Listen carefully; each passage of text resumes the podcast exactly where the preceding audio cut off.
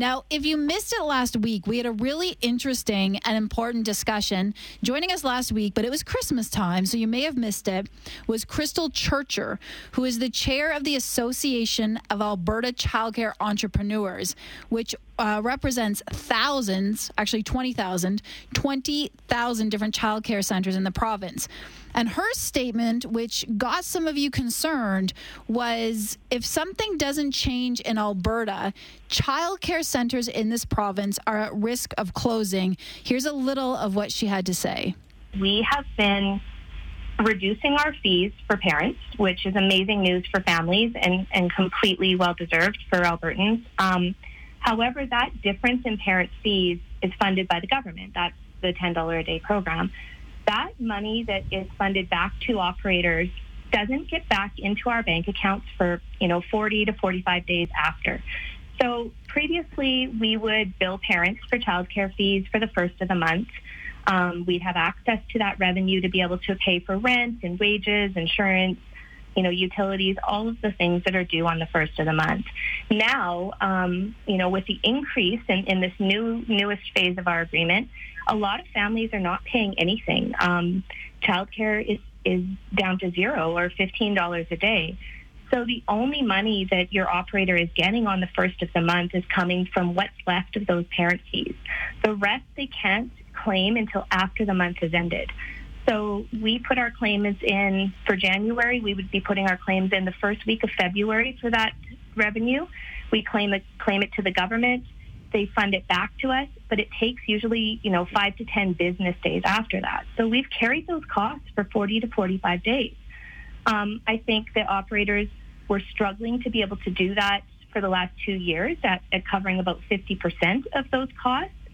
Um, but now with this new increase, we're we're looking at only having access to maybe 20% of our revenue for the first of the month. Now, that's Crystal Churcher, chair of the Association of Alberta Childcare Entrepreneurs. Really appreciative today and really thankful that joining us is Minister of Children and Family Services, Searle Turton. Thank you so much for joining us, Minister. Happy to be here. Happy New Year. Happy New Year to you as well. Now, you're obviously thinking, because we were talking about, about this on the show earlier, that you can still say Happy New Year on January 3rd. So if you're good with it, I'm good with it. I'm totally okay. I'm looking forward to 2024. Well, okay, so let's go back and you give me your side, the Alberta government side of this story. So, Crystal Churcher, representing 20,000 childcare centers, is saying there are so many different little problems building up here. She fears that these childcare centers are going to start to close, and clearly that would be a huge problem for our families and our economy. Yeah, so I, I guess there's a couple points. Um, you know, over the last couple of years, Alberta has really begun the process uh, to transform the early child care um, sector. Uh, we are going from primarily a parent-funded system to a government-funded system. There have been absolute billions of dollars invested into the system. Uh, this has resulted in childcare fees dropping uh, considerably for many families. I mean, uh, prior to the agreement being signed with the federal government, it was quite common for some families to be paying close to fourteen, fifteen hundred dollars per child per month. Uh, that, that's a big cost, and it prevents a lot of incredible moms and dads from entering the workforce, or at least having the choice to enter the workforce. And so, really, uh, due to the work that our, our government has done over the last couple of years, parents have been able to realize significant savings. And with the amount of uh, space creation grants that have, put, that have been also uh, put in place, uh, there are operators from all over the province flooding to join the system, expand their operations. You don't have to go to a um, very far before you see childcare wait lists at your local childcare center showing that parents are interested in this programming uh, program, entering the system, and uh, you know, I I can see that there are some challenges as anytime you have a large scale system transformation like this. Uh, we're working with our with our operators to address many of those challenges.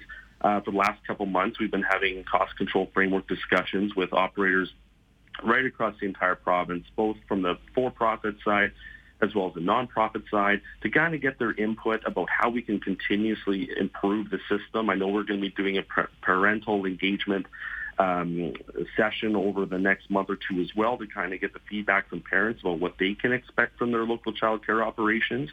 Um, this is a big, big work in progress and one that I'm very excited to be able to tackle, but I just know from the conversations I've had with um, operators all over the province, as well as families, there's a lot of positivity about where the system is going. Granted, we, we do and are going to have to continuously improve the system to kind of address some of those challenges that some operators are facing. But, but overall, I'm, I'm pretty excited about the direction we're going. Joining us, by the way, is Minister of Children and Family Services, Searle Turton, who is responding to concerns by the Association of Alberta Childcare Entrepreneurs that because of certain flaws in the system, I guess we would call them, or, or bumps, there are childcare centers saying we might not be able to keep going. I mean, one of the things they discussed was if you sign the agreement to sign on for the $10 a day childcare and let's let's be honest here that's mind blowing because when my son was in daycare as you said we were spending thousands and thousands and thousands of dollars a year. It was astronomical to put him in daycare so that I could go to work every day. But what the concern is is they want to be able to increase their fees and charge parents a little bit more or somehow get more money into the system because with inflation and coming back from the pandemic, they're just not pulling in enough money. So, is that a concern you're hearing on the minister side? Well, it is something that we have heard about, and that's why this year uh, we did allow childcare operations to be able to increase their um, their base rate by up to six percent to help cover those costs of doing business and take into consideration inflationary increases.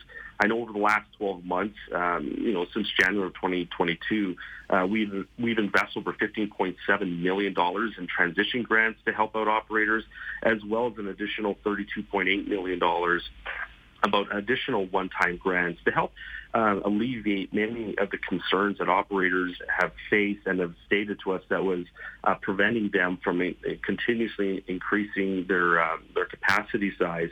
And I would say that from my conversations, while I appreciate and, and respect that you know we still have a long ways to go, the very fact that we have operators all over the province flooding the ministry with requests to expand their operations, either to expand their existing child care centers or else open up new ones to address and to be able to take care of the uh, increasing demand from parents wanting to take advantage of these uh, subsidized daycare costs shows that the system is working. We are on the right path to be able to provide uh, safe, inclusive, high-quality childcare for families and uh, we'll continuously meet with the operators uh, to look at ways to improve the system. I know um, uh, Ms. Uh, Ms. Archer, she did talk about uh, a couple of this, those issues, but I know that there's other ones being brought up as well with our cost control framework discussions. We're going to address those.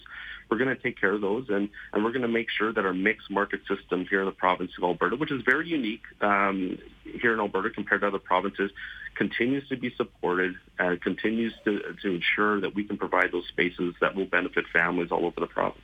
I mean, one of the pieces of feedback we had on our text line, honestly, was um, one of the ideas brought forward was if there was a way to pay the daycares faster. So they submit their receipts and then they get the money back from the government. If that could speed up in a way uh, it would make things easier. And some of the feedback was well why should daycares get special treatment versus other small businesses? And my response to that was, you know, daycares have to run so that people can go to work. But also, in a lot of situations, people are not making a lot of money off this. These people go into childcare and daycare because they love being around our children and they love being an instrumental part of their lives. So I, I do think that daycares and childcares centers are a special small business in Alberta. Well, I think our early child care workers absolutely have hearts of gold, and I absolutely appreciate every time I have a chance to walk into a child care facility and you just see the smiles of the workers there as they're looking after our kids. And, and you're absolutely right, uh, Sarah. They, they do play an incredible role in making sure that our children are looked after. And, and I have heard the concerns about the uh, ensuring that the compensation is there adequately, and and it is something that I'm talking with the ministry about as as one of the ways that we are looking to make it easier to do business here in the province of Alberta. see if there's some red tape reductions we can do, find some business efficiencies, and make sure that those incredible um, child care entrepreneurs can continue to stay viable and supported and continuously expand. I mean, as part of my mandate, we have to be able to open up over 65,000 additional childcare spaces in the next year and a half. And to be able to do that, we're going to need a lot of motivated and eager childcare operators that are going to have to want to step up to the plate and, and continuously provide some incredible customer service and look at, after our children. So I want to make sure our operators are looked after. My door is always open to get that feedback. And, uh, you know, improving the system isn't just a, a, January 2024 issue. It's going to be something I'm going to be looking at every single day that I'm in uh, this role as the Minister of Children and Family Services. And so, final question on that then, because the one other idea from the Association of Alberta Childcare Entrepreneurs, which represents 20,000 different centers in Alberta, was they said the one very simple solution that could make this so much easier for everyone is if instead of the government paying the operators, the childcare centers, if the government would just give the money to the parents and then the parents pay the centers, their claim is that would solve most of the headaches actually. Is there any chance of looking at that or is that out of the control with the provincial federal agreement? Well, there's some firm um, guardrails set up in the agreement put forth uh, between the federal government and the provincial government um, that we have to be able to adhere to to be able to um, take advantage of those federal dollars.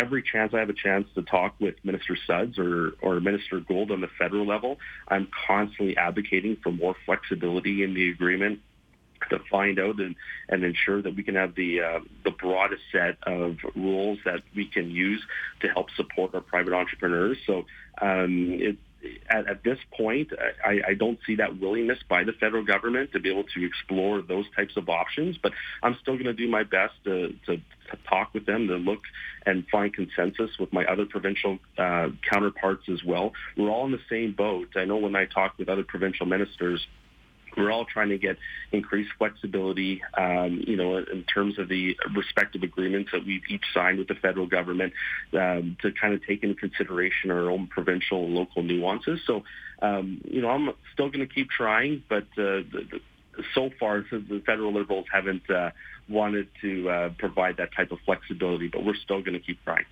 Joining us today, really appreciate your time. Minister of Children and Family Services, Searle Turton. Last question, because I love interesting names.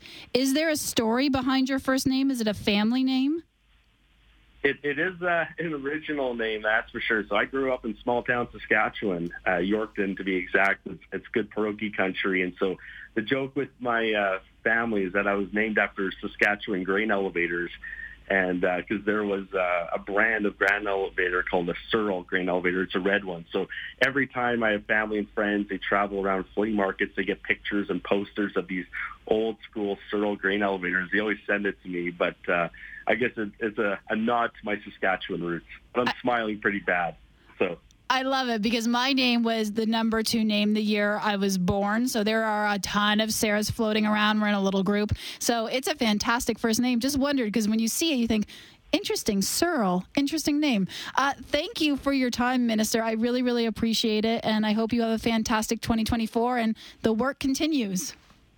Awesome. Well, thank you so much. Always happy to chat with you, Sarah. Take care. Thanks so much.